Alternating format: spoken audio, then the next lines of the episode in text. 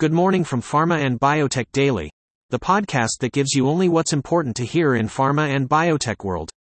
Hash hash FDA approves new cancer drug. The FDA has approved a new drug for the treatment of a rare form of cancer.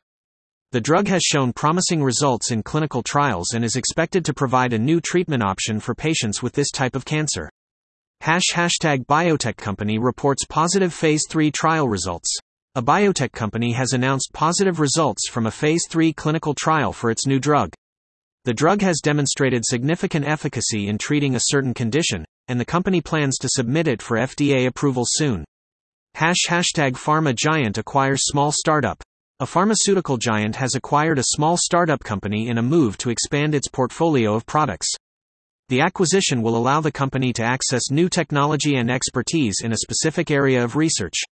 Hash hashtag new vaccine shows promising results in early studies. A new vaccine being developed for a common infectious disease has shown promising results in early studies.